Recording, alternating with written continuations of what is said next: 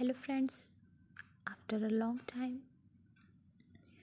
मैं, सुनैना, आज फिर आप सब लोगों के बीच हूँ एक छोटी सी कहानी के साथ। एक बहुत ही कुशल चित्रकार था। एक बार वो बहुत मेहनत से एक बहुत ही सुंदर चित्र बनाता है। वो उस चित्र को एक बहुत ही व्यस्त इलाके के बगीचे के गेट के बाहर रख देता है। साथ ही वो एक नोट उसके साथ रख देता है, जिसमें लिखा होता है कि मैं एक चित्रकार हूँ।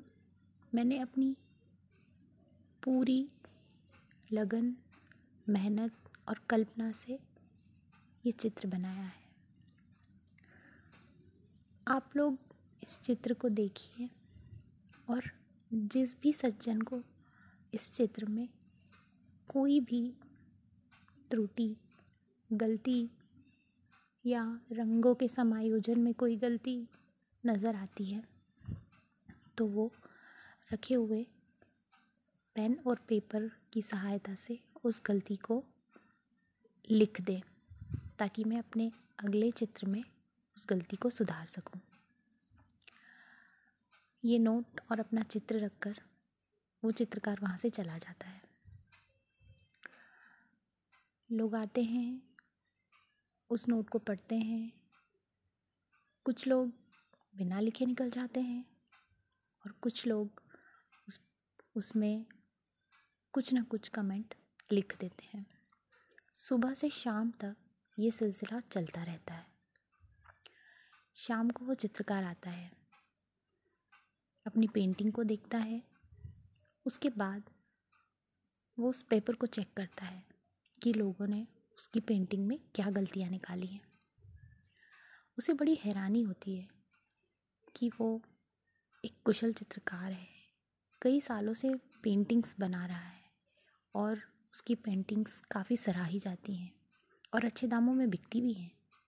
पर हैरानी की बात है कि उसकी इस चार बाय छः की पेंटिंग में लोगों ने ढाई सौ से तीन सौ तक गलतियाँ निकाली थी। वह धीरे से मुस्कुराता है और वहाँ से चला जाता है।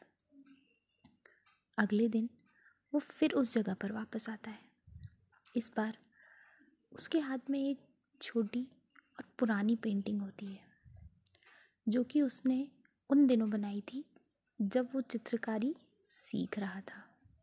जब उसे ज़्यादा चित्रकारी में महारत हासिल नहीं था, रंगों के समायोजन में भी कच्चा था, उस समय उसने वो पेंटिंग बनाई थी।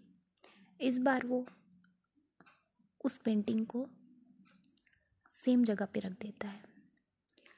उसके साथ कुछ कलर के बॉक्सेस, कुछ ब्रशेस रख देता है और दोबारा एक नोट लिखकर वहाँ रखता है, जिसमें ये लिखा होता है कि मैंने ये पेंटिंग बनाई है, आप लोग इस पेंटिंग को देखिए और जिस भी संचन को इस पेंटिंग में जो गलती नज़र आती है, वो पास रखे कलर और ब्रशेस से उस गलती को ठीक कर दे और वो वहाँ से चला जाता है।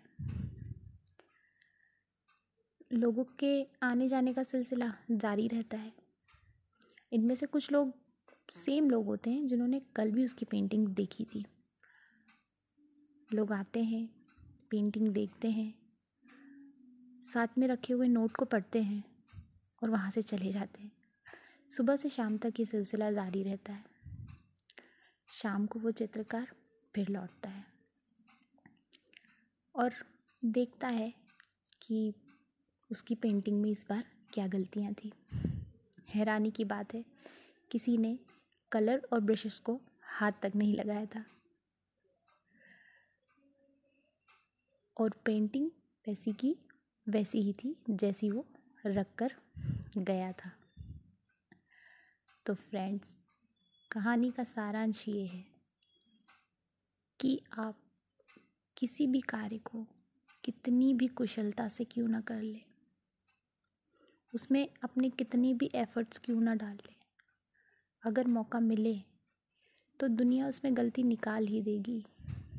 लेकिन जब गलती ठीक करने का टाइम आएगा, तब कोई नहीं आएगा। जिस तरह उस चित्रकार की पेंटिंग में गलतियाँ निकालने के लिए लोगों ने पेजेस भर दिए, लेकिन उस गलती को ठीक करने के लिए किसी ने कोशिश नहीं की। सो so फ्रेंड्स लाइफ में हम जितना लोगों को खुश करने के लिए उनकी अपेक्षाओं पे खरे उतरने के लिए मेहनत करते हैं उससे आधी मेहनत भी अगर हम खुद की अपेक्षाओं पे खरे उतरने के लिए करें तो हमारी लाइफ बहुत ज़्यादा बेटर हो सकती है। सो so, इस छोटी सी स्टोरी के साथ आज के लिए बस इतना ही। Goodbye stay safe stay healthy